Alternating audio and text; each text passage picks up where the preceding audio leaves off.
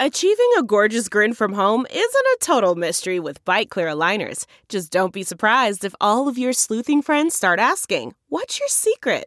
Begin by ordering your at home impression kit today for only $14.95. Byte Clear aligners are doctor directed and delivered to your door. Treatment costs thousands less than braces. Plus, they offer flexible financing, accept eligible insurance, and you can pay with your HSA FSA. Get 80% off your impression kit when you use code WONDERY at Byte.com. That's B-Y-T-E dot com. Start your confidence journey today with Byte. That's not just the sound of that first sip of Morning Joe. It's the sound of someone shopping for a car on Carvana from the comfort of home. That's a good blend. It's time to take it easy, like answering some easy questions to get pre-qualified for a car in minutes. Talk about starting the morning right. Just like customizing your terms so your car fits your budget. Mm-mm-mm. Visit Carvana.com or download the app to experience car shopping the way it should be convenient, comfortable. Ah. CarMax is putting peace of mind back in car shopping by putting you in the driver's seat to find a ride that's right for you. Because at CarMax, we believe you shouldn't just settle for a car, you should love your car. That's why every car we sell is CarMax certified quality so you can be sure with upfront pricing that's the same for every customer. So don't settle. Find love at first drive and start shopping now at CarMax.com. CarMax, the way car buying should be. Welcome to episode 466 with my guest Brian Simpson. I am Paul Gilmartin. And this here, this here podcast, this in here thing is the mental illness happy hour. It's a, it's a place for honesty about all the battles in your head from medically diagnosed conditions, past traumas, and sexual dysfunction to simple, everyday, compulsive negative thinking. I'm not a therapist. I'm a former stand-up comedian and TV host. Uh, I'm still a professional jackass. And uh, this, this podcast is not meant to be a substitute for professional mental counseling. It's a peer-to-peer thing. And uh, we've been doing it nine years. God, I can't believe it's it's been that long. Um, I've had one of those weeks that is just uh, Christmassy. And for those of you that don't enjoy Christmas, you know you know what I mean.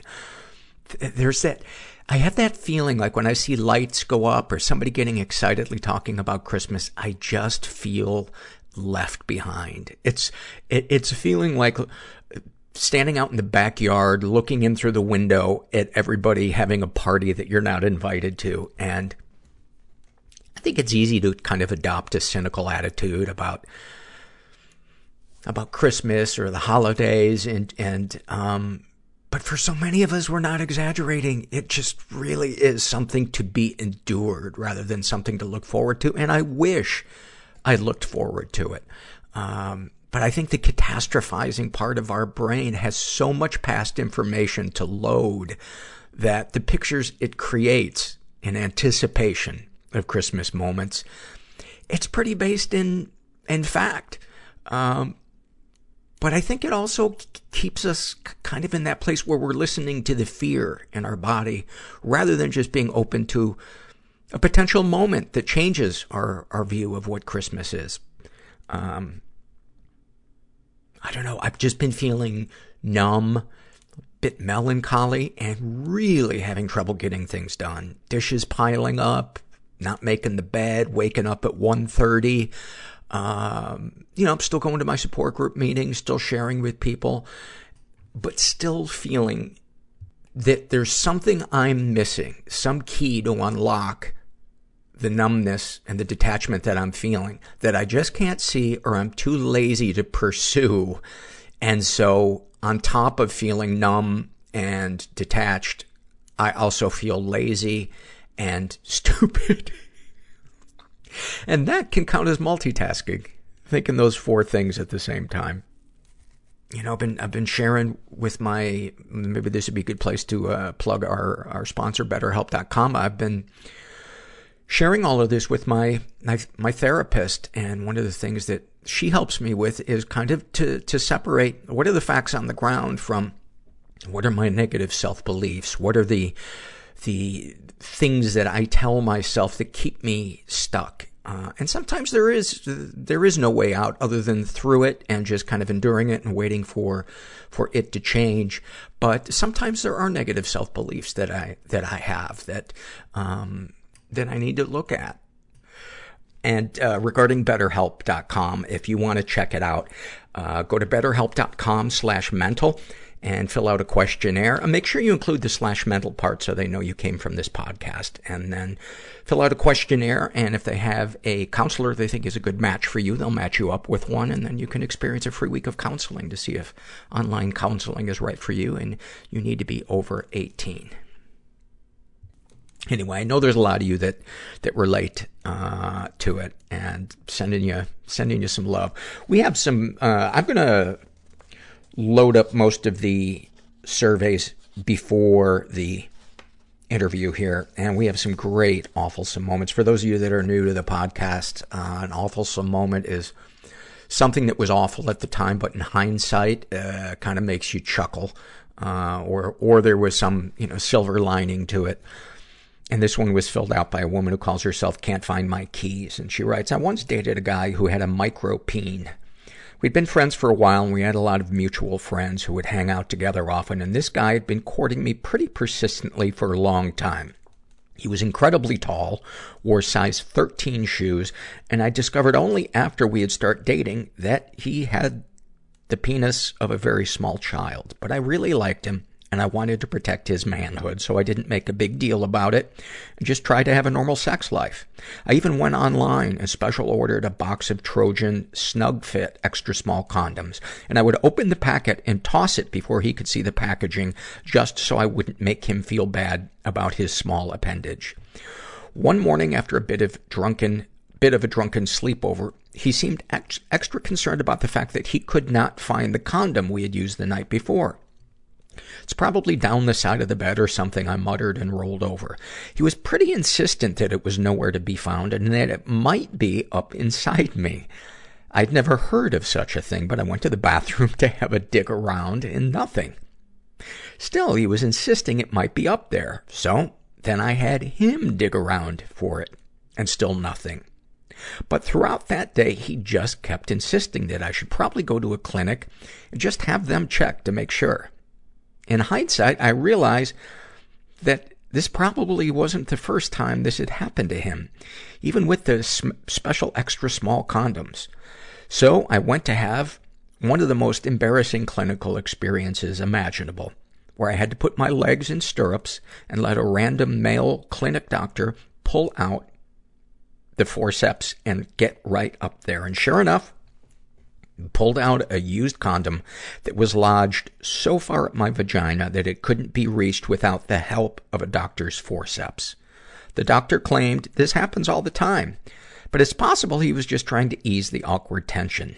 He then commended me for coming in so soon because many women don't realize this has even happened until days later when it starts to stink to high heaven. Sorry for that, uh, that visual. About a week later, I was looking around for my keys and couldn't find them anywhere. And my underendowed boyfriend said to me, Did you check inside your vagina?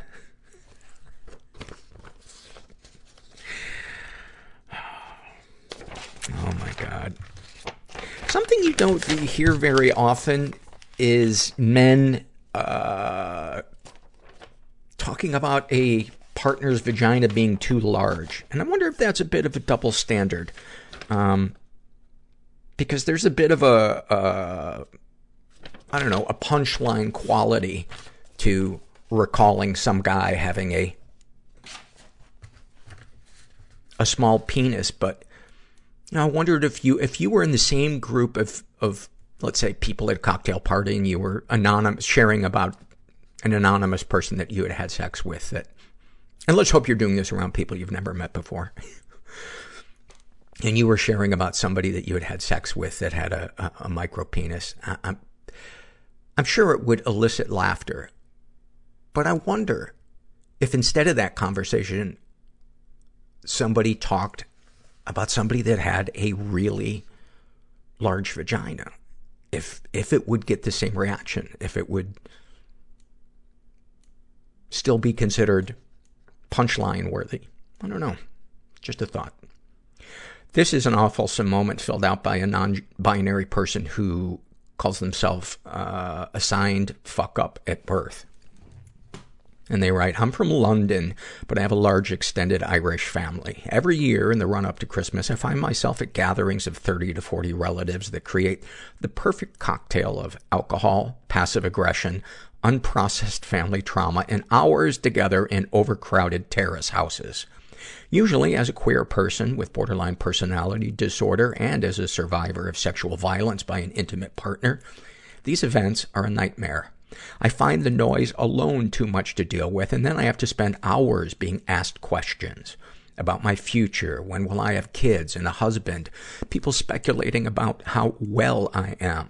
Like most people, it feels like family it, uh, it feels like family know exactly how to push my buttons. This year, the first of many Christmas parties set an all-time record, and for once it was so awful, awfulsome, all I could do was laugh. Sitting, eating pineapple and cheese on a stick, my aunt gave me a small, lovingly wrapped present. I thanked her and said she shouldn't have. I didn't realize how prophetic that comment would be. I carefully unwrapped the shiny box, only to find a small, gray plastic rape alarm. Amongst the noise, no one had seen it but my sister, who sat next to me. We met each other's eyes, and part of me wanted to just break down. What was my aunt thinking? My family all know my history. Instead, me and my sister just started laughing, and I whispered to her, five years too late. Still reeling, we made a beeline for the garden where we had a smoke. My dad's girlfriend was there, and after five minutes, she turned to my hyper body conscious sister and asked if she had put on weight. Later, when the party was over, my sister messaged me and said, what a fucking afternoon, right? I texted back, I know, right? I'm so glad you were there, though. She said, me too. We weren't always the closest of siblings, but the day made me remember that she has my back and that she's willing to remind me that it's not all in my head. We won't stop being a dysfunctional, sprawling family anytime soon, but sometimes we can laugh through the more surreal moments. Oh, that is fantastic. That is the capper. Did you put on some weight? That's like out of a movie. Out of a movie. This episode is sponsored by When Breath Becomes Air. When Breath Becomes Air by Paul Kalanithi is the exquisitely observed memoir of an idealistic young neurosurgeon attempting to answer the question, what makes a life worth living, as he deals with his own terminal cancer diagnosis. It's a stunning reminder to live while we are alive. A must read for anyone in medicine from a doctor turned patient. For healthcare workers, expand your view on patient care and the fragile beauty of our mortal lives through Kalanithi's unforgettable words. Some of the questions Kalanithi wrestles with in this book include what makes life worth living in the face of death? What do you do when the future flattens out into a perpetual present? When the future is no longer a ladder towards your goals in life? What does it mean to have a child, to nurture a new life as another fades away? When Breath Becomes Air is a number one New York Times bestseller, Pulitzer Prize finalist, and named one of the best books of the year by the New York Times Book Review, People, NPR, The Washington Post, Slate, and more. When Breath Becomes Air is available wherever books are sold. Learn more at prh.com slash breath. Okay, picture this. It's Friday afternoon when a thought hits you. I can spend another weekend doing the same old whatever, or I can hop into my all-new Hyundai Santa Fe and hit the road. With available H-Track all-wheel drive and three-row seating, my whole family can head deep into the wild. Conquer the weekend in the all-new Hyundai Santa Fe. Visit HyundaiUSA.com or call 562 for more details. Hyundai, there's joy in every journey.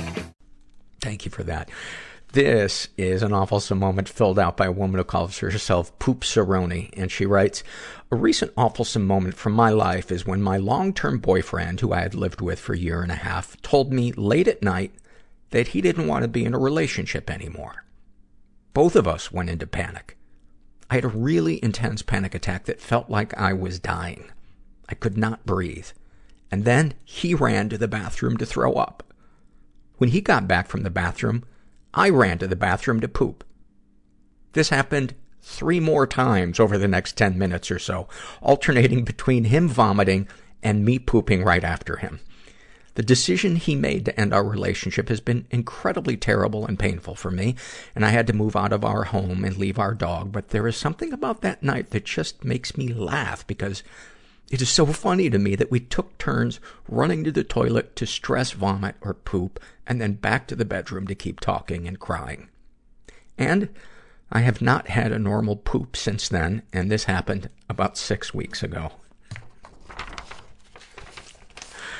Oh, you guys are giving me Christmas presents early. A good awfulsome moment is like a, any survey that, that moves me or makes me laugh or makes my jaw drop is, uh, is a little tiny Christmas present. Um, one of our sponsors for today is REMrise. Uh, a lot of us struggle with sleep, getting good quality sleep, falling asleep when we want to fall asleep. And REMrise can help you with that. It's a personalized sleep solution and it uses natural plant-based formulas to help calm the mind, relax the body, and get your circadian rhythm on track for a better, more restorative sleep. Uh, it's drug-free. There's no groggy side effects. I can tell you that. I've made it a part of my nighttime routine. And they will customize based on the input you give them. You take a little quiz online and they'll, you know, ask you questions like, you know, do you find yourself ruminating when you're having trouble falling asleep, et cetera, et cetera. And the one that they recommended for me is one called Power Off because, um, apparently I have trouble shutting shutting my brain down, turning turning my motherboard off when I when I lay down at night. So all you have to do go to getremrise.com slash mental, take their free quiz, and um, there's also a digital app that you can use to track your sleep progress, and it also includes guided meditation. So uh, check out REMrise today. Go to getremrise.com slash mental. Take their sleep quiz, and when you guys sign up, you'll get your first week of REMrise free, and all you have to pay for is shipping. And you won't find an offer like this anywhere else. Get your first week of REMrise for free when you sign up at getremrise.com slash mental. That's getremrise.com slash mental. And then uh, this is one more survey before we get to the interview with Brian Simpson. And this is an awful moment filled out by a woman who calls herself Sunflower. And she writes, I grew up in a dysfunctional household with an abusive dad and a codependent mother who was a victim of sexual abuse. So it wasn't so surprising that I felt like I had to lose my virginity right after I turned 15 years old. So, eight days after my birthday, which happened to be Valentine's Day, I had my boyfriend come over. My mom was out of town visiting my stepdad.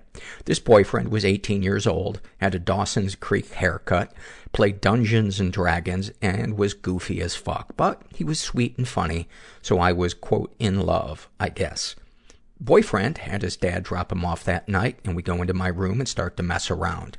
He wanted to go down on me, and I was hesitant and nervous because it made me uncomfortable, but I let him anyways. So I'm laying on my back on top of the covers, completely naked, and he is not, and he looks up right at me before he starts and asks me, who won the presidential election? Without thinking, I answer, Bush. I then tell him to get the fuck out of my house.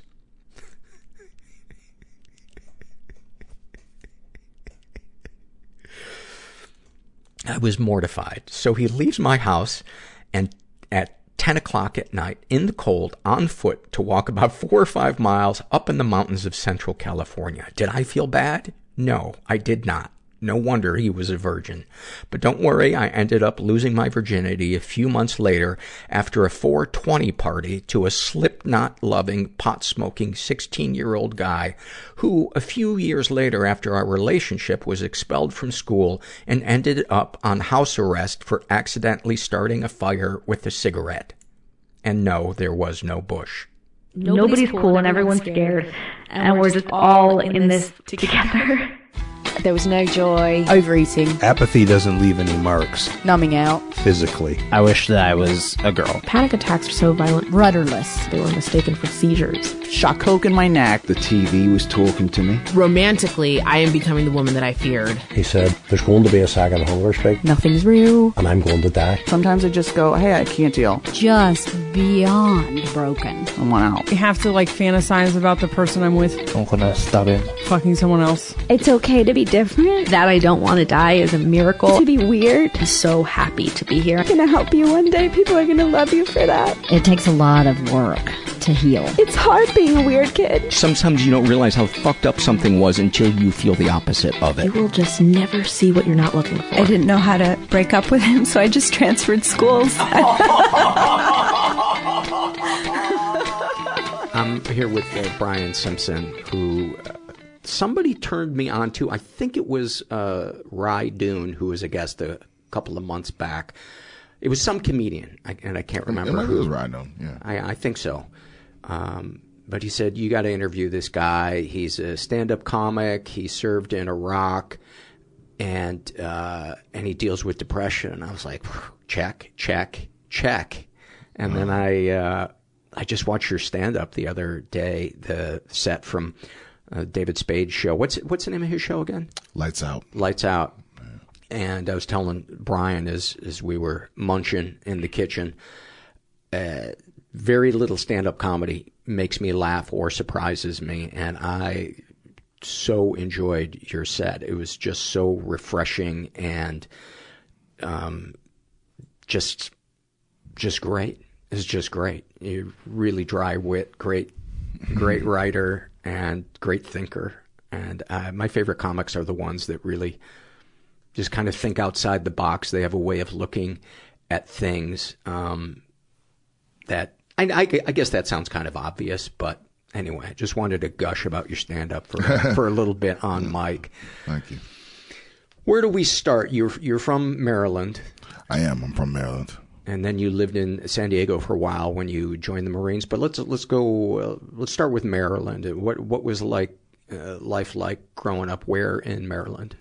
Um, I grew up in uh, PG County, Maryland, Southern Maryland, which is basically like the the, the DC, Maryland, Virginia circle there. Mm-hmm. Um, and and I, uh, you know, I was I was in foster care from a very young age. So just a lot of bouncing around home to home to home to home to home to home to home. Holy shit. You know, and so I, uh, you know, whether it be family members or, or um, strangers or whatever, I just, I must have moved, you know, I must have moved probably 14 times. Um, How many different sets of uh, caretakers have you had in your life? Well, some of them were more than once. Um, so you go back to somebody. Yeah, sometimes, yeah. Or um, so, um, let me see here. I probably I lived with one, two, three, four people. I lived with four people twice. So damn, I've never even thought about the how many. So let me see. Uh, so probably nine. Damn. Um, nine different uh, people. Where were mom and dad in the picture? Um. Well, I mean, I, I my mom was um in California. Ironically, I guess that's not ironic, but you know, she yeah, she was in California. Um, for, you know, for various reasons and my dad I actually lived with my dad for some of those a couple of those years. Um, um, but it was a whole it was a whole weird like dynamic you know what i mean? Where my my mom had my mom was a teenage was a teen mom. Mm-hmm. and she was living with her mom who dated ab- abusive men and she couldn't, you know, take it. And she like burned one of them with an iron, and like, and, and it, it turned to this big thing, and she ended up just having to leave. But she couldn't afford to like take us. I got you. You know, and but she, I think, you know, she knew that her mom wouldn't let anything happen to her. Like her mom was our best bet. So right. whether you know, it was like it was better to her. It was better for her, us to be with her mom than to be with her out on the road as a teen, you know, as a right. 18 year old. You know what I mean? Yeah. So she left us with her mom. And, um, and so did you endure abuse from your grandmother's boyfriends? No, no, not never, never. Um, my grand, oh no, my, see that, I mean, she would put up with a lot of shit from from dudes, but that was one thing where she didn't play that shit. You know, it was like, I mean, seriously, I mean, you know, a dude would. Uh, I mean, I watched her put up with a lot of abuse, but when it came towards to, herself, towards herself, yeah, right. But and it sounds like also towards her daughter. Um, no, I don't think my mom. No, I don't think so. Oh, so your your mom was sticking up for your grandma. Right. My mom was sticking up for my grandma. Right. I got you. And, and, you know, because that, you know, that, that's the weird thing is like if one of them had done something to one of her kids, I think my grandma would have killed that motherfucker, you know. Yeah. I mean, or maybe they did, you know, because me and my mom never really go that deep into it. Right. You know, but, uh, but, um, shit, I could do a whole podcast with my mother probably talk, just talking about all those years, you know. You should. Maybe I should. Yeah, maybe I will. Um, but, but um, you know, having said that, when when my mom was in the picture, I saw my I saw my father often, but my grandma didn't like him. I see. So when my mom left, I never, I didn't even know where he was or any of that. Like my grandma was like, "Nah." It, it, do you have any memories of what you felt or thought back during those time periods?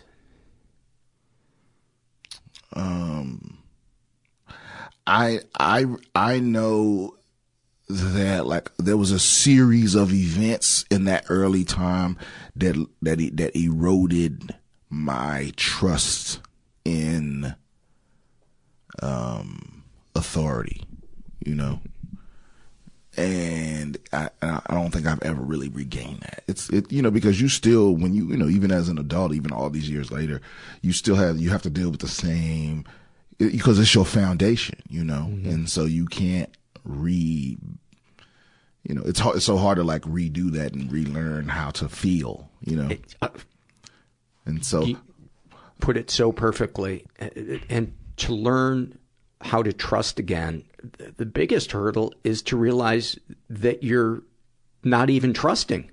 Yeah. Well, because, well, it just seems like common sense. Yeah, well the thing is i i didn't lose the trust because because my mom was always very um, she's always been a, a, a pragmatic, you know. Mm-hmm.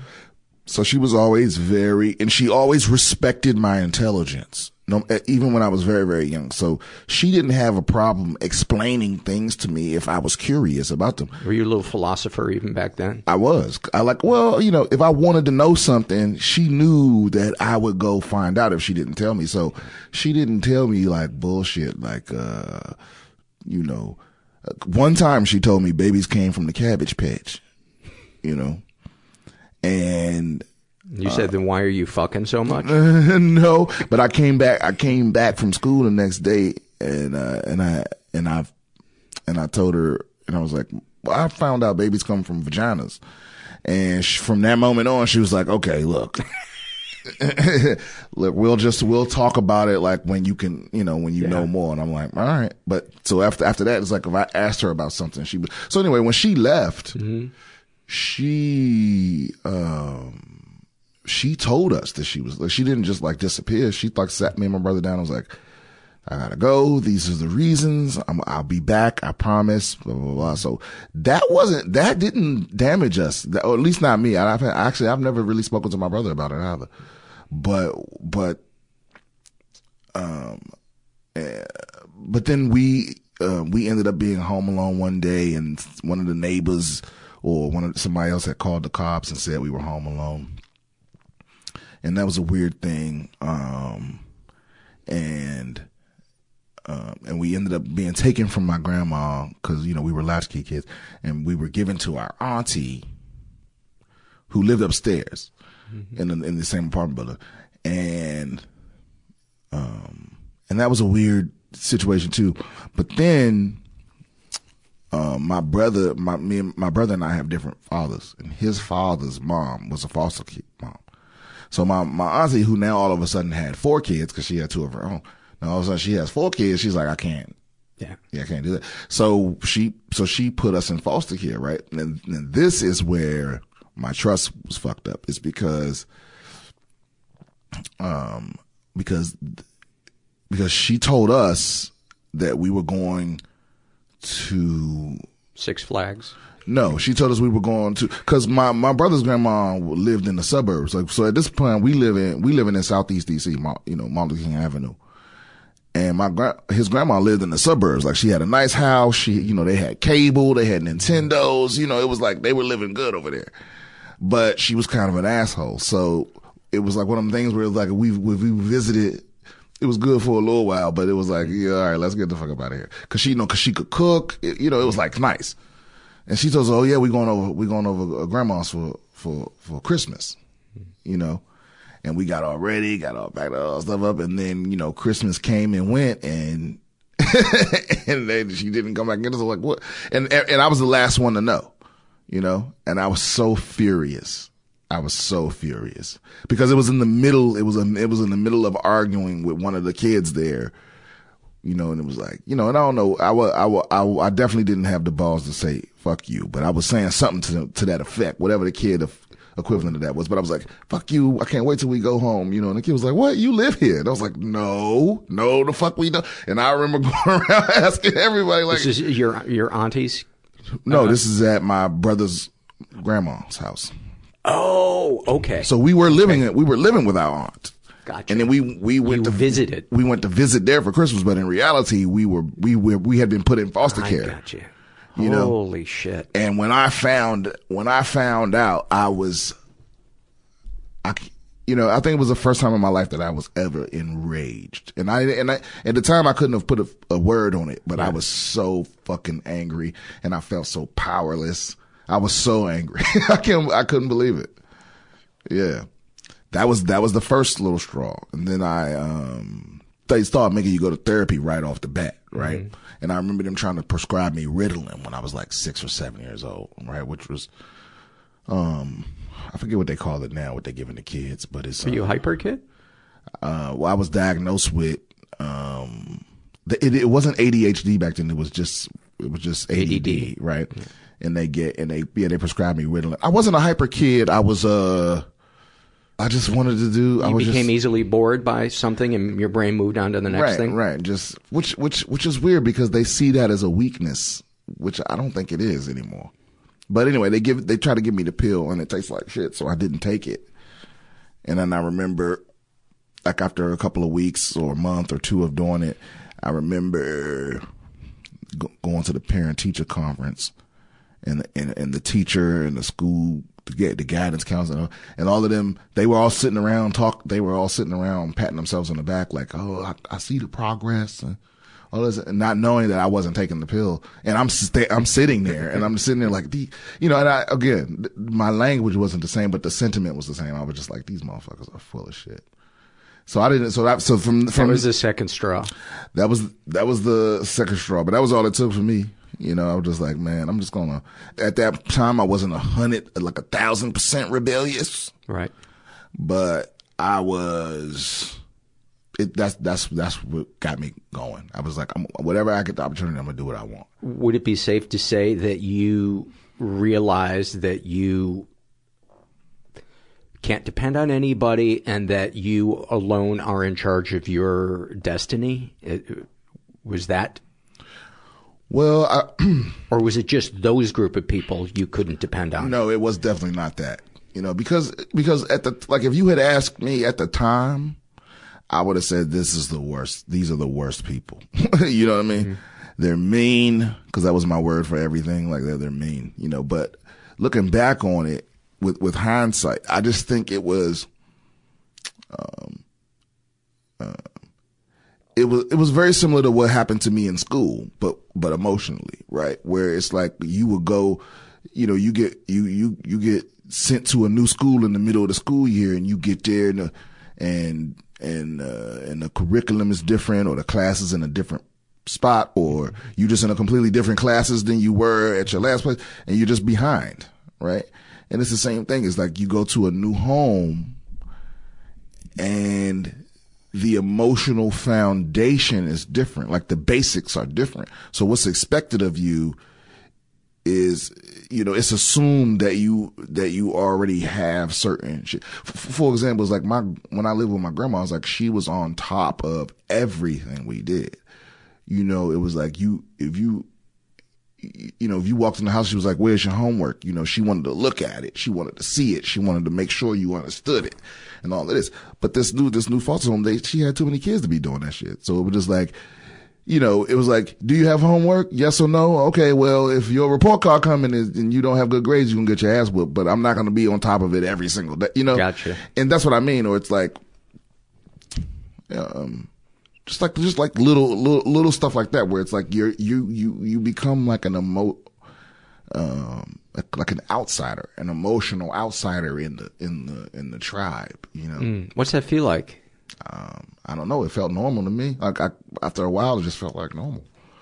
That, that's the thing. You don't realize, like, I, I, I, didn't walk around like feeling like some fucked up kid. You know, I didn't realize you really. Didn't, you didn't say out loud, my emotional needs are not being met. right. No, no. I just, I just didn't.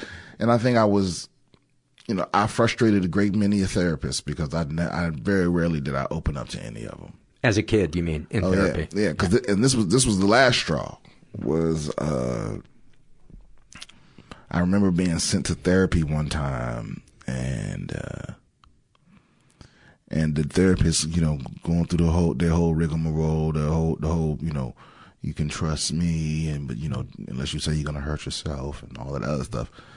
And we go through this long, you know, session or whatever. And, uh, and then I'm like, all right, take it easy. She's like, oh, no, no, no, just wait. You know, just wait in the lobby. I have to talk to, um, your foster mom or whatever. And, and then she spent like 30 minutes talking to her, you know, and, I, and, and after that, I remember being like, you know, wait a minute, what, what were you talking to her about? She's like, oh, just some stuff. It was like, it was like they had a secret, cause like you ain't in therapy, motherfucker. Why does what y'all talking about have to be a secret, you know? Cause she just told me that whatever I said to her is between me and her. So what the fuck is she talking to you about? You know right. what I mean? And they, and they wouldn't tell me, you know, and I'm like, fuck this. You know what I mean? Yeah. yeah. And so every time they try to send me to therapy, I would just sit there until, and you know, after about four or five of those sessions, they'll stop nice. one. They'll be like, this is pointless, you know?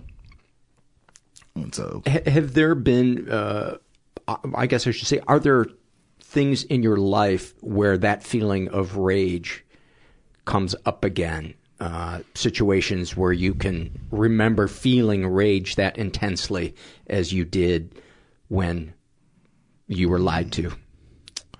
Yeah, because um yeah, because I think my rage is often rooted in things not making sense, you know, not adding up, you know. Not necessarily people being deceptive. Um right, but I, I see I think I, I would, I would definitely be upset with someone being deceptive and definitely be mistrustful of someone that I thought was being deceptive. But I would, but if they had no reason to be, like no logical reason that I could, I see that I could ascertain why they why they're being deceptive. That is what would make me enraged. When I was like, you're just being evil for the sake of it, like you know, like you're the Joker or something. You know, right. right. it's like I just I just have this I have this like desperate need to make sense of things. You know. That that makes sense. And so it's like people that people that people that try to hurt you for no reason mm-hmm. are the people that like, you know, I just I got I got no sympathy for. Are there any examples that you can think of? No, not really. Like a, like a like a mass shooter, like somebody that's like a mass.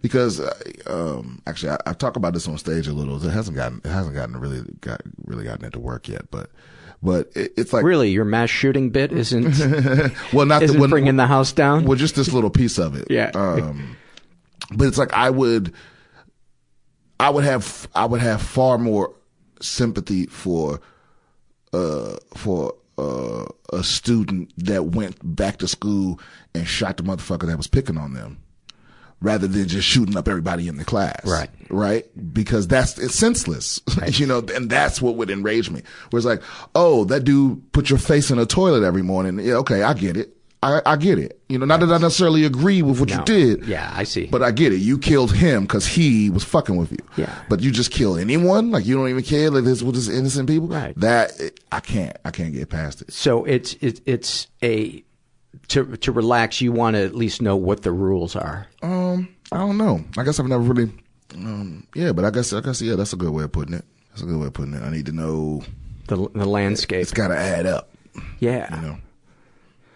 Um, what what's the next stage of of your life? So I did. And, I, and don't let me put words in your mouth. You know, uh, sometimes I like to sit here and pontificate and summarize and. Uh, you know, don't don't No, let me do that if I'm you're doing- misrepresenting you're doing pretty good. Okay. Uh, so then I end up. So I joined the military to um, to like get away Because you didn't like authority. Well, you know what? Honestly, it was just for me. It was just about making my own decision. That's all it Yeah. was. It was like and, and like Was it was a, a, a financial element a part of it? No, not at all. I mean, maybe maybe a little bit, but but no. What it really was was just about not having someone else be in control of me. You know, like that. Hold on. Hold on. How is going into the military somebody not having control of you? That seems like the, the ultimate version of that. I know that. I know it seems it seems sort of weird, but I didn't look at it that way because it was it was my way to freedom. It because I keep in mind it's like I've been part of this institution that is PG County. What was? What the fuck they call it? PG County Child Protective Services or whatever it is. Mm-hmm. I've been a part of this institution my my whole life. All you know, and now I'm 18, and it's like you know, and, and I was in this, I had just started their little program of they want to, like they'll, they'll, t- they'll take care of you till you're 21 as long as you're in class and Mm-hmm. you got to go, you know, they got to come and take you grocery shopping and come and take you clothes shopping once a month or twice a year or some shit. And I just was so over that. I was so over being them telling me what to do. Got you. The, like this, this, cause it's this, it's just this organization that's like hovering over your life. And then every now and then they'll swoop down and, and fuck it all up and like Right. change it all around, you know, and, and I just was, I was just over that, you know, it was probably the, the smarter decision to stay in foster care and get my degree. But I was just like, fuck you. I'll join the military and get my degree that way, you know? It, it also seems like the military would probably uh, be more upfront about what it is that they expect of you. That, th- that there would be more uh, logic to Yeah. what it, what the rules are. you know what I mean? Like, well, I don't know if that's quite how I would put it. Um, I, I don't know that that's my interpretation as somebody who's never been in the military. Is it seems like you know the it's all about the rules. So you have them pounded into your head. You can do this. You can't do this. Right. Whereas Well, it sounds like in in when you were bouncing around Right. from house to house, you were a, a bit off balance with what's okay and what's not. Right. Well, it, uh, yeah, I'll say that in the, in the in the military, for the most part, the rules are pretty straightforward. Um, though a lot of them are up to the interpretation of, and really, it's really it's it's a pseudo meritocracy, right? That doesn't turn into politics until you reach a certain rank, you know. Right. But for me, it was just a way through. I never had any intentions of staying. I, you know, I didn't do it. I wasn't joining out of like patriotic reasons. And for, for, for a split second, I thought I wanted to be a grunt and like kill people. But then my, you know, my recruiter was like, no, you don't, dumbass. Cause I scored, I scored pretty high on like the practice Mhm. tests, you know, and he was like, no, if you get this score on the real test, you can do whatever job you want almost, you know, you can get out and get, have, make money, you know? And I was like, oh, okay. Yeah, you're right. Like, yeah. What am I thinking? Yeah. But for me, it was just a, a means to an end, you know, even though I'm so glad I did it because it, it was, there was stability there that I did never had Talk about that.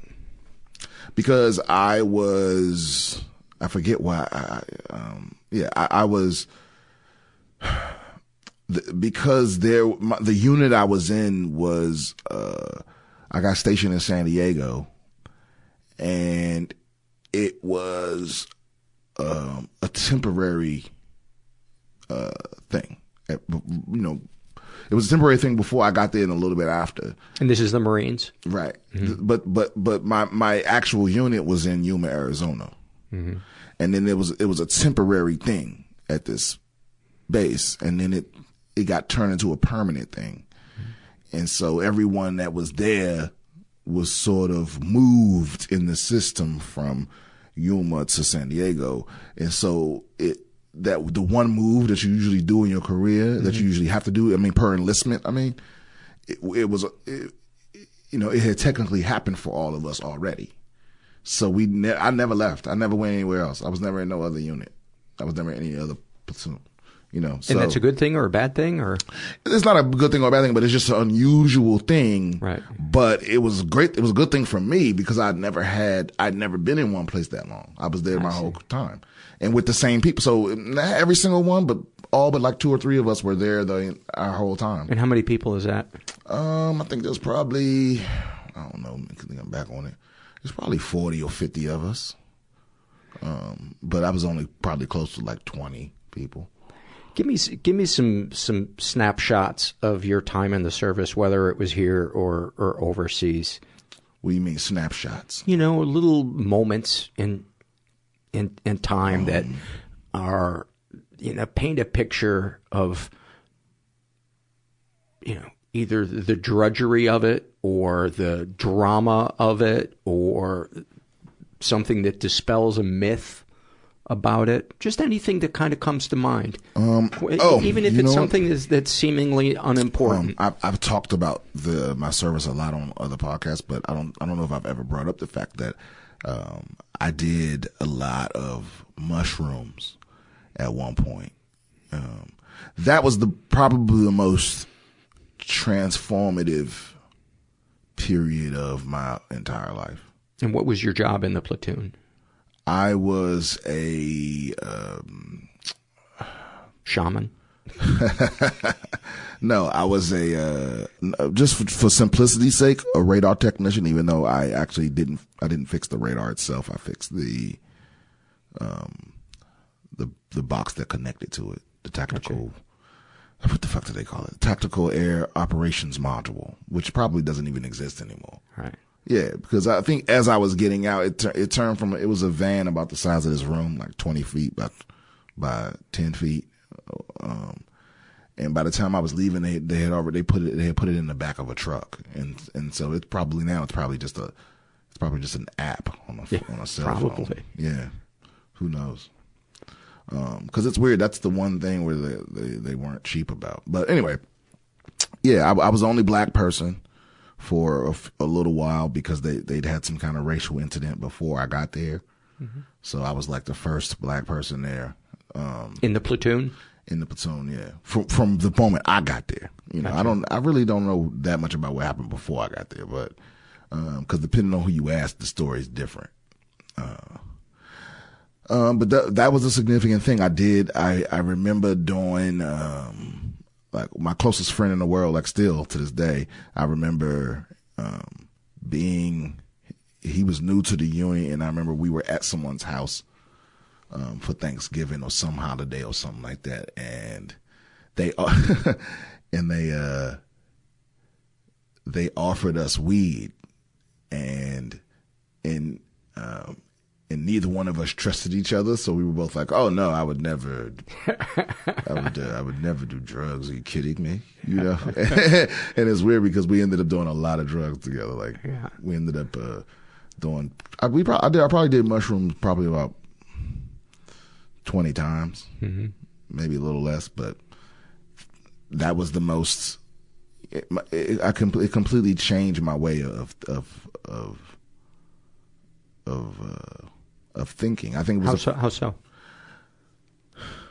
Because uh, I think I think I understand what you're saying because I've also done hallucinogens, but I think I think it was the first time I had ever stopped and reflected like self reflection, like self examination in a way that was productive, you know? Yeah, there, there are, are those moments sometimes where you go, you go from the, the view where you are just stuck in the woods, your face is against a tree, to all of a sudden you're pulled out above the town, above the city, above the state, above the United States, and it's like you're looking at the globe, and all of a sudden you see all of these patterns and these interlocking things, and these, these, uh, at least for me, those those are the moments that felt uh, mind opening when I was doing hallucinogens. Was was just seeing things from a different perspective. Is that something you can relate to at all, or oh, yeah. or not? Yeah, definitely. Or just being aware that there were that there was a such thing as perspective. You know. For instance, any any insights that you remember uh, popping into your head and what they felt like, or how you felt about yourself. Yeah, I think the probably the most powerful thing I, I took from that whole period because it was probably like over the course of maybe like a year, a year and a half. Um, but w- the most powerful thing was just that uh, that you c- you can be who you choose. You know that just that life isn't something that's just happening to you. You know that like you're a participant in Right. in it, and so you can affect who you are. You know, the, it, it, it, but it was just, I don't know, it was such a profound thing for me at the, at the time. It was like, oh, I can shape my, my, my own self. How I react to the things I can't control. Right. Or just like, I think before that, I was just sort of a passive participant Mm-hmm. in, you know, I was only, I was only existed in the moment and that, and not, not in the future or in the past and not in the future. Like I, I just, I think I had just maybe never even considered the possibility that, um, that I could be a different person someday or that I could be, In in terms of your external circumstances or your personality and how you interact with the world, or all of the above. um, yeah, you know what it is? It's like, it's like, it's like the first time you, it was like the first time you see that there's a mirror, that you see a mirror and you're like, oh, I, oh, I can control how I'm perceived. I, I can control what this reflection is, you know? That's what it is. Like, I, th- I think I, it had been like I had never looked in a mirror before, you know?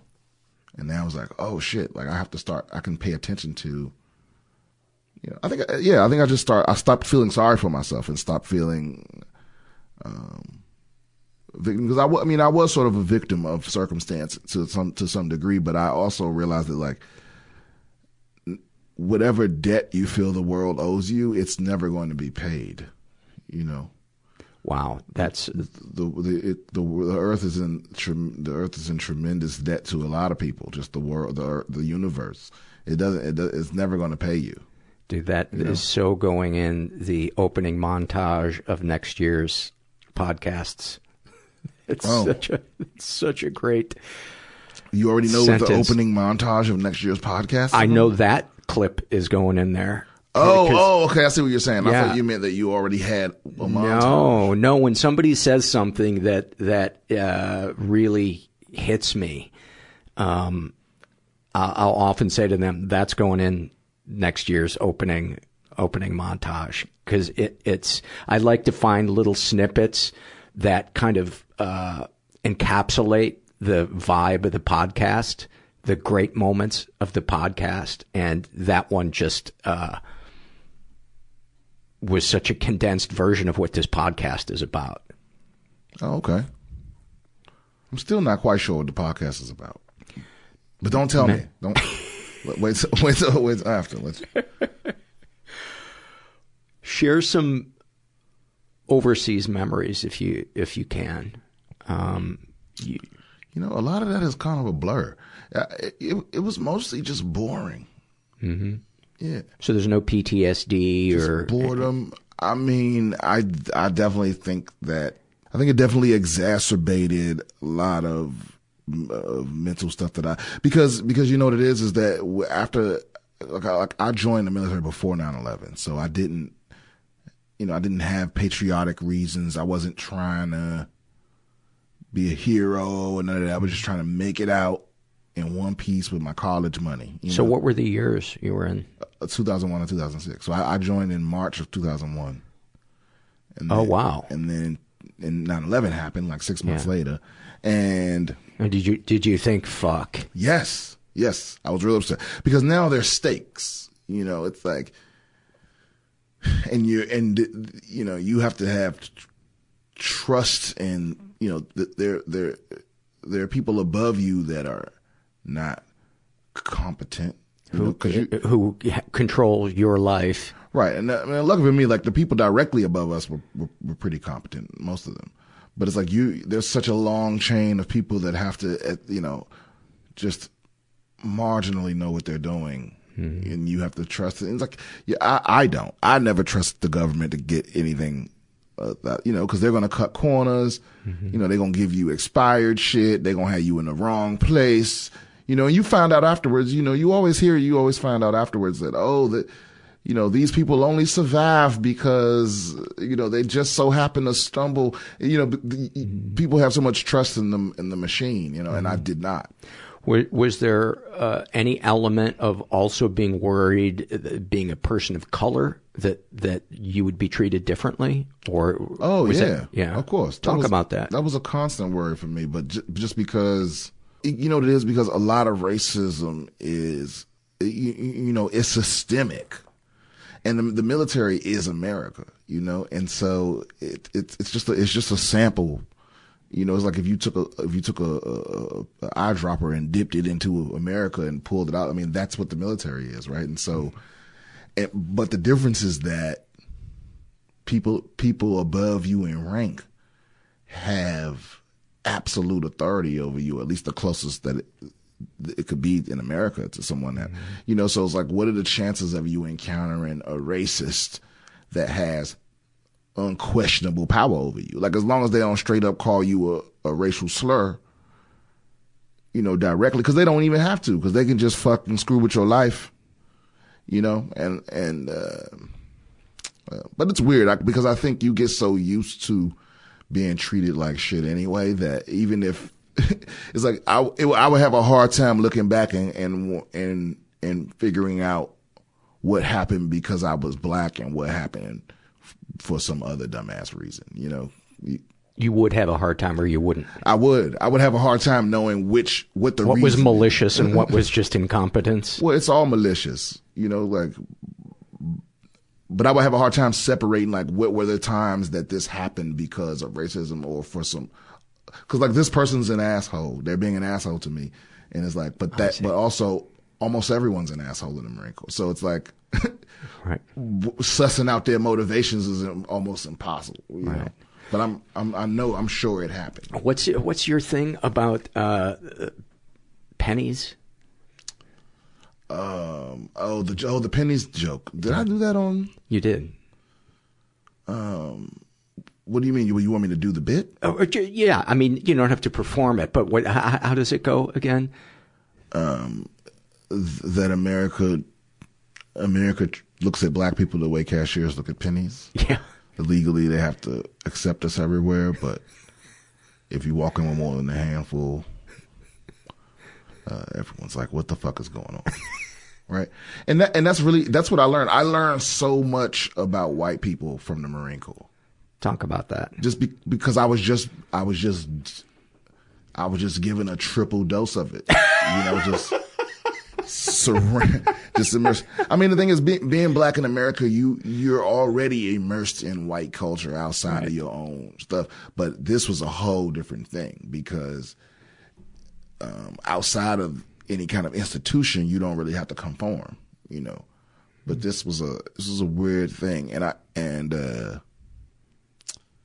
you know, and I I I spent a lot of time frustratedly trying to like explain racial stuff to white people, and I, and I, I mean, I've, I I gave up. I got I got a, I got a, a couple of people in the fold, Mm-hmm. you know, but it was just it was it was a mostly fruitless.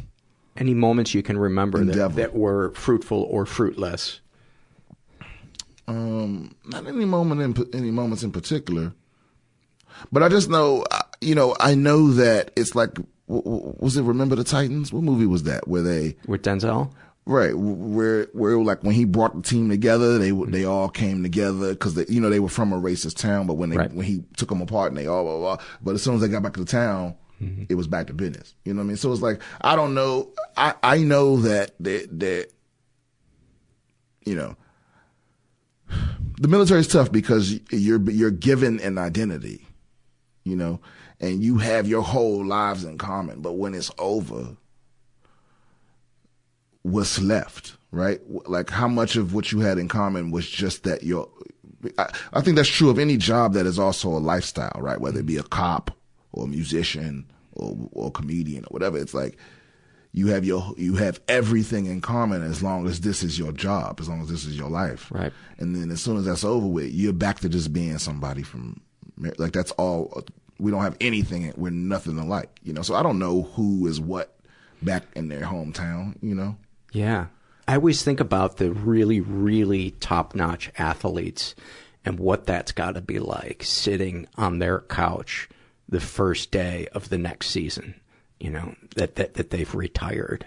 Oh man. That, that has to be, um, you know, money aside and all, all that other stuff, that, that has to be a difficult adjustment. Anybody, I suppose, who's, who's in the spotlight and just is, is used to this certain world that's been that way since they were probably in little league or playing pee wee well, that's why football. I like that's why I like stand up because that's that's that's the profession where people don't expect you to stop when you're getting older.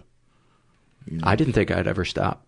I yeah. thought I'd be doing it until you know whenever. And, and honestly, I still stop? love writing jokes. Uh, I just got tired of the road. I got tired of, um, you know, a terrible feature act being put on in front of me, and then just you know having to struggle for five shows because you know it was just a barrage of loud dick jokes setting setting up you know the show before I got on. Right. Um, being away from home.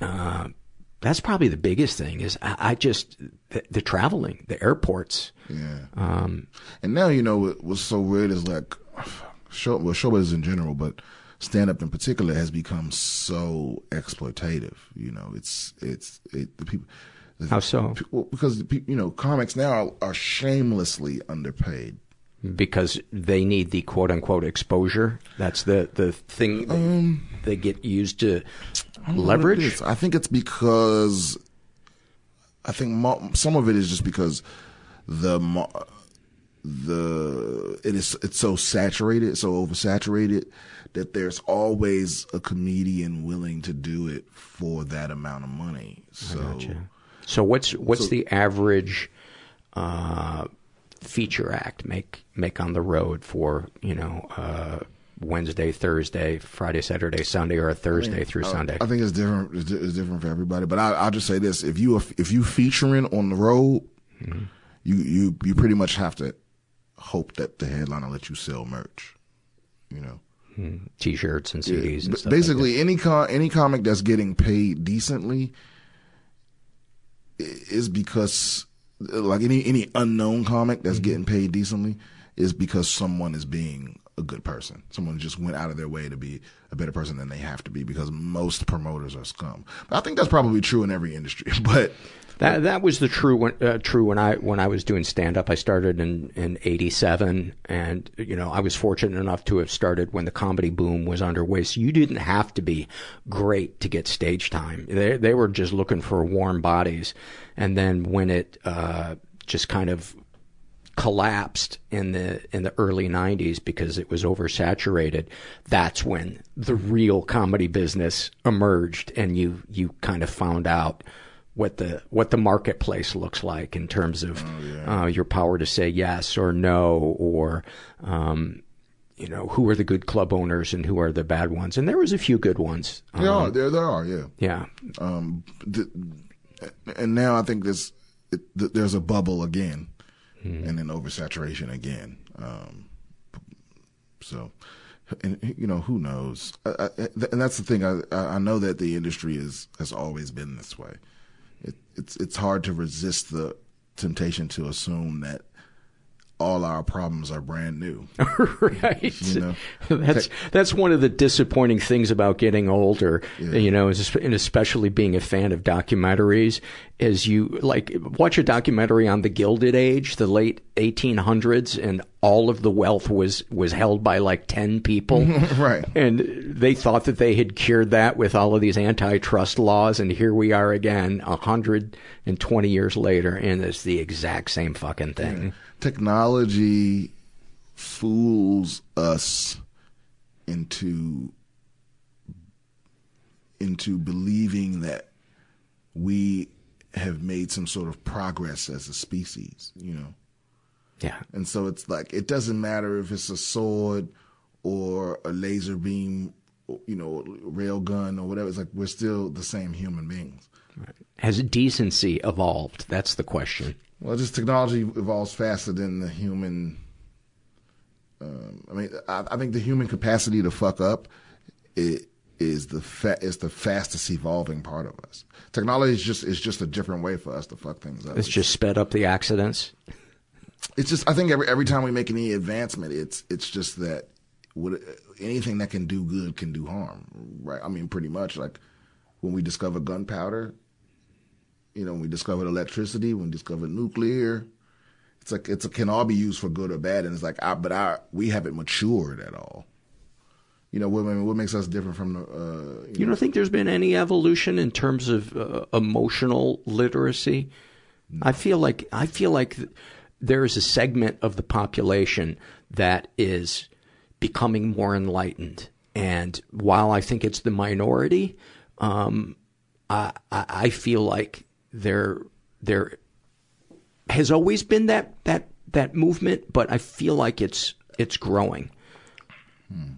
I don't know. And see, and this is me being cynical, I guess, but Maybe because I'm not in comedy clubs anymore. That's the way I no, feel. but I, but I think that you know, there's always there's always that feeling. I just don't know how true it is because you know it is it's not a coincidence that we feel morally superior to people from the past, right? Mhm. And and so the my question is, you know, and I'm, I don't know if I necessarily have the answer, but my question is, is it that we're morally superior to the people in the past, or is it that we we're the ones that get to measure? Everyone in you know at every present, you know, and in the future they're gonna look back on us and go, you know, it's like, it's like are are we better than them, or is it just that we get to say what's best because we exist now? Because every generation has thought they were better than the previous Right. one, right? So uh, I feel, I feel like there are some things that we've improved on, and there are some things that we've gotten worse at.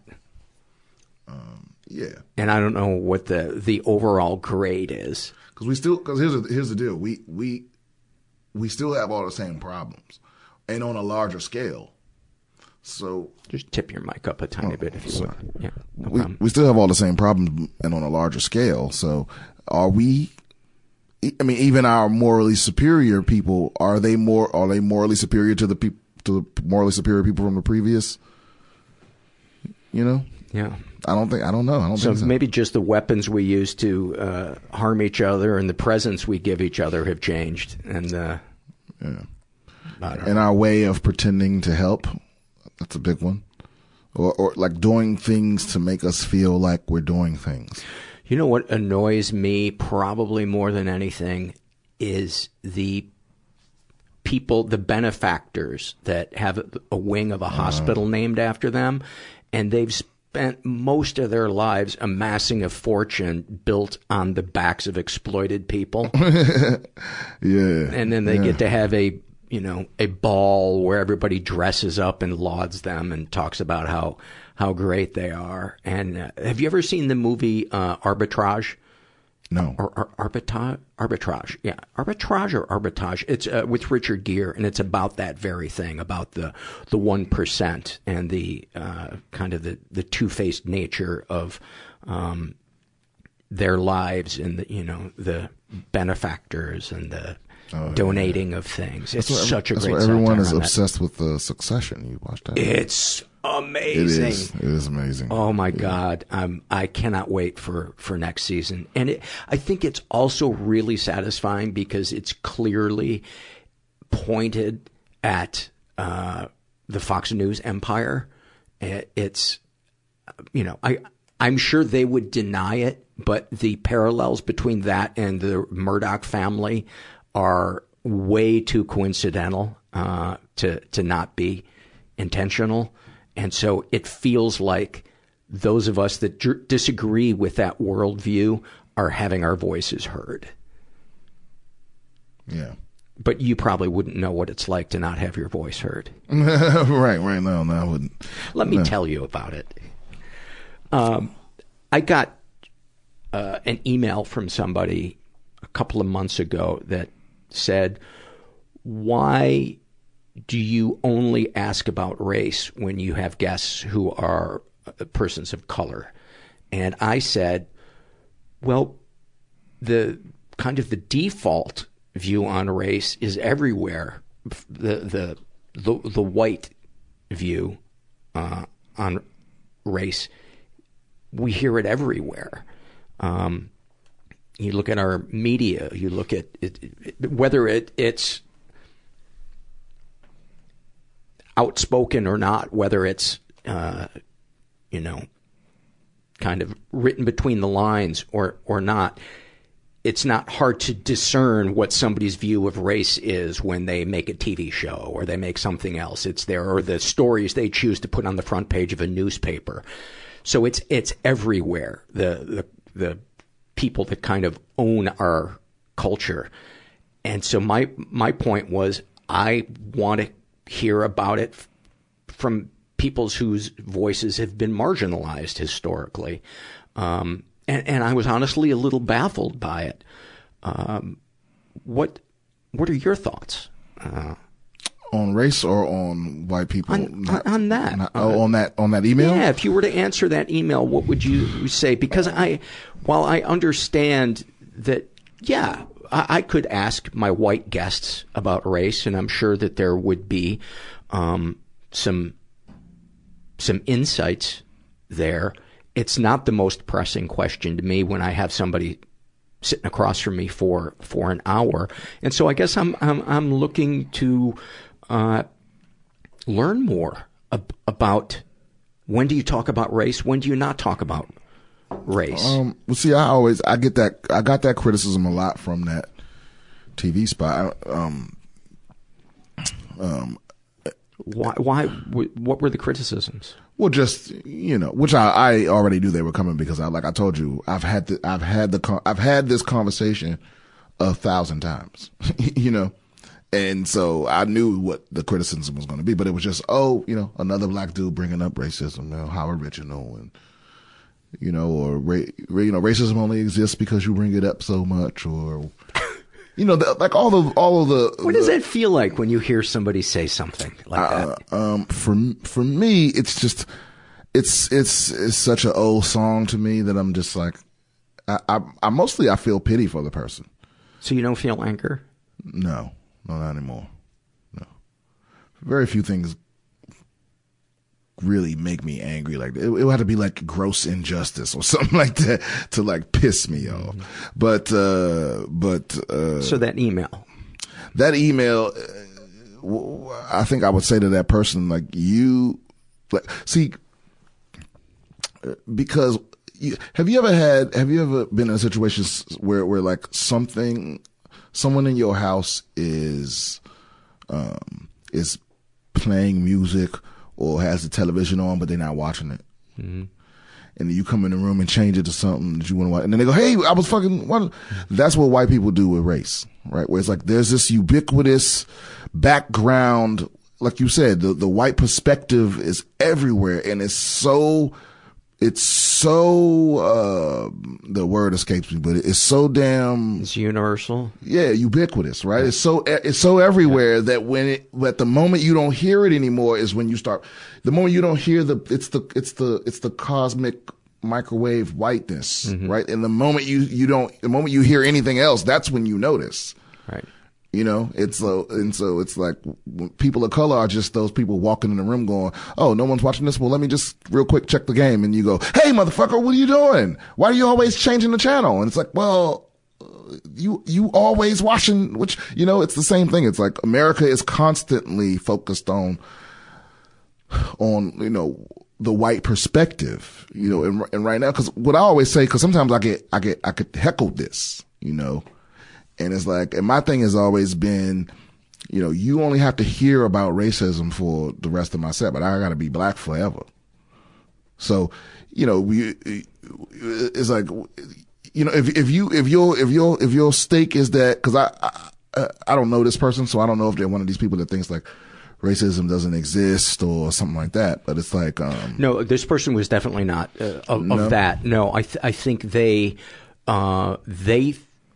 I, I wouldn't say that they thought that I was being racist, but they thought that I was perhaps being, in, in terms of the broader uh, view of race, that I was being uh, narrow in Oh. when to talk about it, who to talk about it with. That it was kind of a low level um, bias. Right. Well, because what to me that's like a that's like it's like a micro. though. It's like the what about meisms. You know, it's the um, you know, and maybe maybe it's subconscious, but it's like what what is your what do, I, I guarantee your view about race wouldn't surprise me. You know, because it's one of two things. Because like I told you, I've I've I spent so long, much of my life trying to make or having to make white people comfortable. Right. And so, and then, and when I started doing comedy, I stopped doing that, you know, and so you know, Did that feel freeing? uh, I mean, not necessarily. I, I, I just, cause I realize that it's just more effective. It's more effective, you know, because, because most of the time, it, mo- just from my experience, most of the time when someone is asking me to, ex- when a white person is asking me to explain something racial to them, I have to determine whether this person is really trying to learn or if they just want me to make them feel better about some racist shit they did or Mm. said or view that they hold. Cause that's what it is most of the time Right. is it's they, they want, they're not listening, they're not hearing me. They just, they want me to make them feel okay about the shit they're already doing. you, know- you know? And so, it, Are there any particular uh, instances or subjects that you can you can recall uh, that? Um, I mean, fuck, there's so many. Um, black, uh, well, like Black Lives Matter. You know, when you hear the all lives matter, like ask yourself, what is, what is, what is that rooted in? You know, is, is, is in some cases it's, it's willful ignorance or whatever, but, but, but so, you know, so often I'm in a situation where, um, um, I can't think of anything specific off the top of my head. It's just so so often I'm in a situation where I'm where I am um where I'm asked to explain race, some racial thing, or I'm asked what I think about some some racial thing, and then in the middle of the conversation I get a somebody will say something like, uh, "So, you know, how, like, have you ever been? Have you ever been?" Like rolling in the conversation, going back and forth and back and forth, and then and then the person you're talking to goes on a tangent as if you agree with everything they're saying. like that sort of thing. Like, uh, uh, uh, I mean, uh, okay, you know what? A big one is is uh is saying the n word. You know, can you can you say the n word to black people? And it's like no, right? You know, but it's like don't. But it's like don't try to assert it on me. You know, because to me it doesn't it doesn't have to make sense. You know, it's Right. just it just is. It's just a rule. You know, it's just a respect thing. It's you know, it's the same reason why I don't have a problem trying to call trans pe- people by their pronouns and stuff like that. You know, I, I mean, at least at least try to be respectful. You know, mm-hmm. because it, it's it's like eh, it's, it's like stop and ask yourself: Do you did you when did you start thinking about racism only when you thought it could apply to you? Right. When it became inconvenient or quote unquote annoying to you. Right, exactly. Oh, I do. I do have a specific situation. I remember being in um being in Iraq and and uh we so we were attached to we were my last deployment. We were attached to a reserve unit. My platoon, just my platoon, was attached to this reserve unit. Um, I think what, what the fuck was the fourth lab? So we were attached to this division that we weren't a part of at all. Mm-hmm. And so we were, so there were all these people that we had never, that we don't, didn't know, Mm-hmm. and they were reservists, which is a big line in the military, right? And so It's kind of the difference between a, a cop and a mall cop, or or is that too severe? No, that's too severe. It, it, it isn't really the difference between a cop and a mall cop, but it's more like um, a doctor and an EMT. No, it's more like the it's like it's like the difference between um, a hobby comic and a road comic. You know, it's like I got you. I it's and like- apologies like- to any reservists out there. Who No, but I don't apologize. I don't apologize to you. No, from from my Oh, from him. Yeah, I'm from sorry. me calling you a mall cop. Um, yeah, Yeah. Uh, but no, but they, they, uh, um, but I remember, so, so we're, we're around people that we haven't known that, like, very long. And I remember being in a situation where, um, so our, my, our little can, our little 20, our little, where we lived, you know, there's like, there's like six, six of us in a 20 by 10 space. Like we got three, we have two, you know, it's like bunk beds. It's three bunk beds in a room just a little bigger than this, right? And, but we had ours, ours was decked out. You know, we had a, we had a couch in there. We had a TV. Like we, we wheeled and dealed and bought shit from the locals and we ended up, we ended up with an Xbox and, and all of the stuff that like we shouldn't have had, um, looking back on it. But, uh, but, but everybody would end up in our, in our space at the end of the night sometimes because we had we were the only people that had any of that stuff. So I remember, um, and I, I don't I don't remember what was on TV or, s- or someone, someone read an article and it was the, it was, it was, it was something with the lead singer of Pantera had like said something to that effect, like, you know, like white people are under attack or something, something mm. like that. And I just remember everybody looking at me like, what do you think? You know, and I'm the only, and I'm the only black person. Mm. You know what I mean? And, and, and, and that was, that was one of those situations where it was like nothing I said could, w- was penetrating that cloud, you know, it, because they didn't want to really hear what I thought. They just wanted me to make, to affirm. make the moment okay. Exactly. And I'm like, you know, you know, that's the, I can't tell you how many times I've answered the question of like, where, where is, uh, you know, why is there a, a, a black entertainment television? It's not a white and it's, you know, that kind of thing where it's like this, it's the, it's the white. They don't understand that the white is the default. It's the, right. But it, there's this insecurity, you know, right. that it's just, it's just so many, it's just countless times I've had this conversation and, you you know what it is too is you you're you can't um you don't it's something you have to actively work on it's not something that's just gonna feel better you know and it, and it's not it's not it's not any minority's job to like make you feel better it's nice it's nice when you meet when you get a minority friend that's willing to answer all your questions and all that but but uh i'm retired that's a that's that's a young man's game you know I don't. I've I, I've spent so many years doing it, and I'm I'm just over being. If anybody's first black friend, I'm not gonna do it again.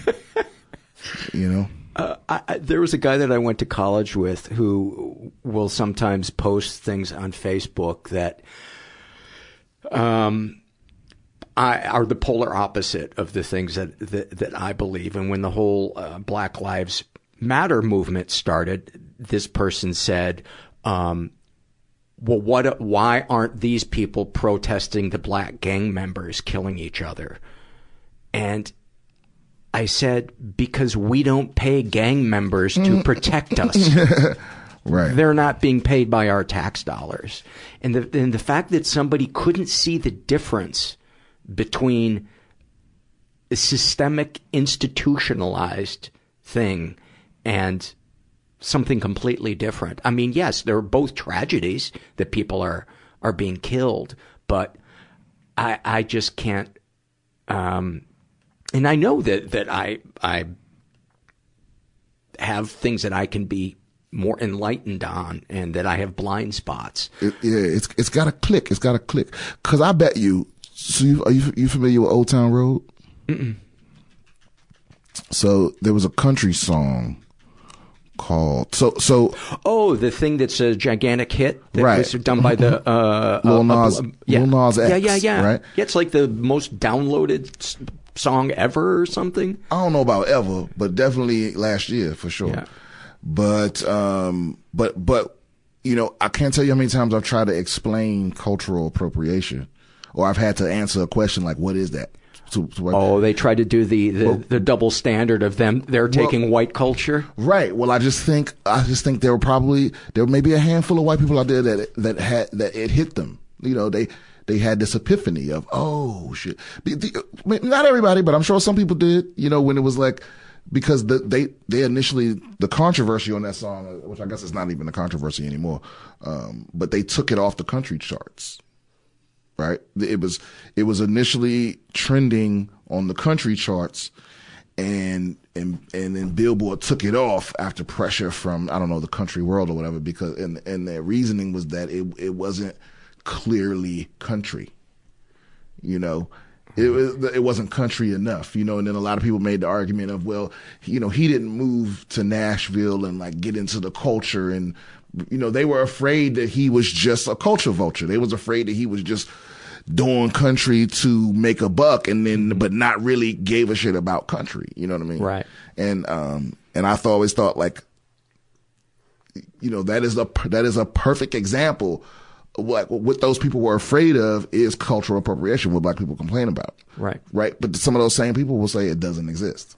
Right. Or or it's just something people crying about. Right. And the, and the, and here's the here's the sweet the co- the cosmic justice, right, is that um Miley Cyrus is one of the biggest perpetrators of this, you know, because she she uh, there was a little point in her career where she started hanging out with rappers and ball players and, and started making more hip hop, blah, blah, blah. And then as soon as it started hurting her image, she dropped, she dropped it. She was like, oh, I don't really believe in those things and so on and so forth.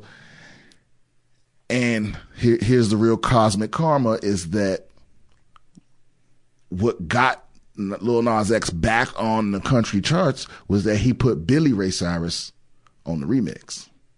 Cause that's the song. If you've heard that song, it, it's probably you heard the remix with Billy Ray Cyrus on it. Yes, I did. Right. And that, that was not the original song, but he is the one, you know, it's, I think it's just funny because Miley Cyrus is his daughter who is one of the biggest offenders of cultural appropriation.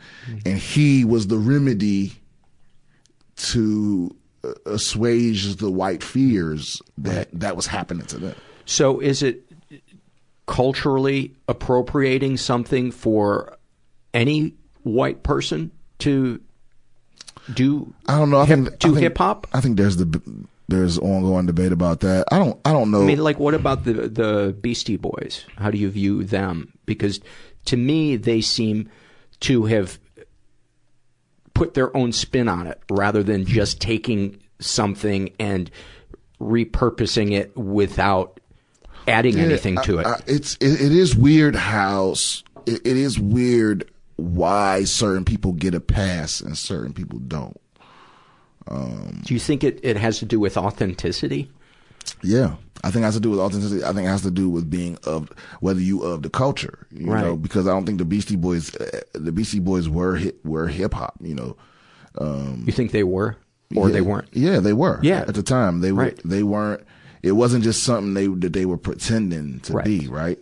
So I and and and that's a hard. Uh, I- don't I don't know if there's a if it's a black and white hard and fast rules, but you know it's one of the things where you know it when you see it. You know it when you see it. Yeah. Yeah. Like Vanilla Ice, that was cultural Of, appropriation. of course, of course. Right. Yeah, but I don't know Vanilla. I mean, because now what was he? He's a he does rock and roll now, right? Uh, he was a home remodeler last time I, I saw. He was uh, doing the flipping houses, but that was a long a long time ago. I don't know. I, I'm pretty out of touch. I'm pretty out of touch. Um, Yeah, I'm I'm, I'm mostly a hermit myself. I only leave I only leave the house when I have to.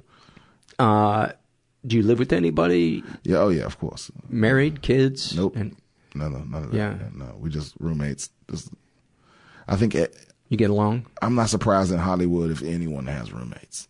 Like you could be in your fifties and you're like, I live with five people. I'm like, yeah, of course you do. Yeah, it's expensive. it's expensive. Yeah, Yeah, to it's super expensive. somebody that doesn't live here, a a barely nice two bedroom apartment in a so so neighborhood is at least fifteen hundred dollars. Oh yeah, yeah, easy. Yeah. Yeah. Um, anything else you you uh, you want to talk about? We didn't really talk about depression. Um, oh yeah, that was the whole point of this. No, no, it wasn't. It was it wasn't. It was one of the things that that made me want to interview you. But uh, you know, if there's any subject we've talked about, um, the most on this podcast, it's been depression. So it's not like we have to get to this. Um, but if there's anything that you want to share about your battles with depression, when did it start? Oh yeah, well I definitely had. I'm. Uh, I've been. I was diagnosed with major depressive disorder, um, a few years ago, um, which I've always known. Um, um, but I think I, if I'm being honest, I think it started way back when, but I just didn't know. hmm How does it present itself? Um, like difficulty getting out of bed, trouble making decisions. Uh, yeah, trouble. Uh, like, um, I feel I get numb. I think a lot of people that aren't that aren't depressed, they think it's being sad. Right. And it's like if I wish I could feel sad when I was depressed, but Yeah. it's not. It's feeling nothing. feeling nothing. Yep, it's a gray blanket. it's just all the color just- leaves, and it's just meh. Yeah, it's Just- like it's like a feeling. Like imagine your horror. Have you ever had a split second where you thought you couldn't feel your legs Mm-hmm. or something like that? It's like imagine that, but for your for your emotions. Mm-hmm. That's what it's like. It's like it's like being um, it's like being completely emotionally crippled. Uh, Andrew Solomon, uh, who's the author of uh, Noonday Demon and uh, another book that uh, name escapes me, but uh, really, guy has written extensively about depression. And in uh, a TED talk, he said the opposite of depression isn't happiness; it's vitality. And I went, yeah, that is such a great way of of describing it. Yeah, it's like it's living. It's living, Yeah. feeling a part of the the stream of life. Yeah, I um Are there ways you soothe yourself? Uh, Finish your thought first. Um, I do. I mean, I, I think it's it's a constant thing because I can never. I don't. There's never for me. There's never a one time thing for it. I find that it happens less often when I'm making healthier choices. For instance, Just just when I'm not, you know, eating a bunch of fried foods and um and when I'm you know exercising regularly, when I'm um when I'm sleeping. how about well. o- opening up to people? Do you do you ever get vulnerable with with people or share your feelings? Well, no, well, because no, because see, I have I also have the the intimacy issues from the, my childhood, so uh, that's hard for me. Is But- it? Go ahead. No, what were we gonna ask? I was going to say, is that something that you have any desire to work on, or are you okay with where it's at? No, I'm working on it. I'm, I'm working on it. I, I think I keep You seem like you're trying to convince yourself th- that you're working on it. No, I think I think I keep telling myself that. You know, I think. I mean, I don't know. I don't know if I've ever explicitly said it, but I think my my general plan is that I have to. It's not a priority until I'm successful enough to to be able to focus on not survive because you know because out here is like that's that's the that's why a lot of mental health shit gets worse out here is because But why does it have to be mutually exclusive? Because I think you just have to put so much energy into survival, you know, that you, it's, it's, it's just, it's, it, it's not impossible. That's not true. Right. But it is, it's easy to believe that it is. It's easy to believe that you just need to eat and mm-hmm. sleep and occasionally have some sex and, and you'll be good till the next. I, I think also, you know, one of the hallmarks of depression is that everything feels overwhelming. So the idea of going to get help, going to a support group, seeing a psychiatrist, you know, whatever, whatever it is, uh, you know, Well, see, my, my big issue is with the VA. it's just that because there was there was a there was talk for a while of making this so that you could go to any hospital and the VA would pay for it. Mm-hmm. But now you you can only do that if it's an emergency. And, and, and even then, still, I think it's only certain hospitals, and you know, and how you know how are you supposed to know that in emergency? But but the point is, um, you know, the fact that like, because I don't drive, the fact that I have, to, I have to go all the way out Westwood whenever I have an, any appointment at all, me, that means it's all day. It's an all day thing. I can't do anything else that day, you know? Yeah. Cause it's a two, two and a half hour drive. I mean, a ride out there because you gotta, cause the, the public transport is so unreliable that you can't plan it down to the minute. You have to, you have to plan it like give yourself a 45 minute window you know, mm-hmm. so that in case you miss a bus or something comes late or leaves right. early. And so, you know, it's a, it's a two, three hour trip there and then a two, three hour thing while you're there and then a two or three hour trip back, you know, and so you're, um, you know, and so the way they schedule things is like sometimes, man, I just, I can't, I don't have my whole day to give the VA, you know. Yeah. It's like I wish I could do that shit over Skype or something. It's like I came all the way out here just to talk to you. Yeah. Well, uh, you know, I'm going to do a shameless plug, uh, but, but one of our sponsors is is BetterHelp, and um, I do online therapy from that easy chair over there every Monday afternoon. And really, it's fucking great. Is it expensive? It's it's less expensive than most in person therapy. Oh wow! Yeah. And and um, what about the confidentiality and all of that? It's same thing, same as as a I'll talk to you more about it off the air. I don't want to. I don't want to do a a, no, plug a, a, a, plug no, here for. but they've been a sponsor money. for two years, and I've had the same online therapist for two years, and she has helped me through a lot of shit. And I just love not having to get in my car. Me, yeah, that's to yeah. do to do stuff. That's a big yeah, one. yeah. yeah. You know what? Maybe I'll I'll talk to them and see if. Uh, um, They'll sponsor my podcast. If they'll sponsor your podcast, yeah, yeah, and then maybe uh, get you some complimentary uh, things, and you can try it and see if you like it. Yeah, we'll see. Yeah, yeah. Um, Anything else you want to share before we wrap up? Um, no, not really. Uh, I feel like we covered a lot. It was a lot. It was. Yeah. How long were we been talking? Uh, hour and 17 minutes. Oh, wow. No, that didn't feel like that long. Yeah. Uh, dude, thank you so much. Uh, I, I, really enjoyed talking to you. And, uh, again, I love your stand up and anybody listening, go check out his stuff. Um, you got any road dates coming up? Um, Although I have no idea when this is going to air, so let me drive right, you to your, to your website. Yeah, no, just go, just go to my Instagram. Okay, the BS comedian on Instagram. Yeah. All right. Thanks a lot, buddy. Thanks for having me. Man. Okay. All right. Yeah. I hope you guys enjoyed that as much as as I did. We only have one survey post uh, post interview, uh, and this is a happy moment filled out by a guy who calls himself Jesus doesn't believe in me. And he writes, after spending most of my life knowing my mere presence was a burden to those around me, I had a couple of good days. I was leaving the mental health support group I go to when two people I'd never seen in the group before asked if I wanted to hang out. I was too anxious to say yes right away. I made the excuse of having to check on my diabetic dog. I did, but it could have waited several hours. They texted me a bit after I got home and asked me if I wanted to go bowling and grab some food. I did want to go, so I gathered all my courage and went. It was a blast, and we made definitive plans to hang out again less than a week later. Then two guys who host a nerdy podcast that I love asked me to be the guest on the next episode. I hadn't asked these people to be included. They asked me to join. Since then, the couple I met at group have become some of my best friends of all time. We have standing plans to hang out every Monday and Thursday, and I was asked to join the podcast as a third host. The help I get from my growing support system of friends gave me the clarity of mind to end an extremely toxic relationship. I'm not a piece of shit.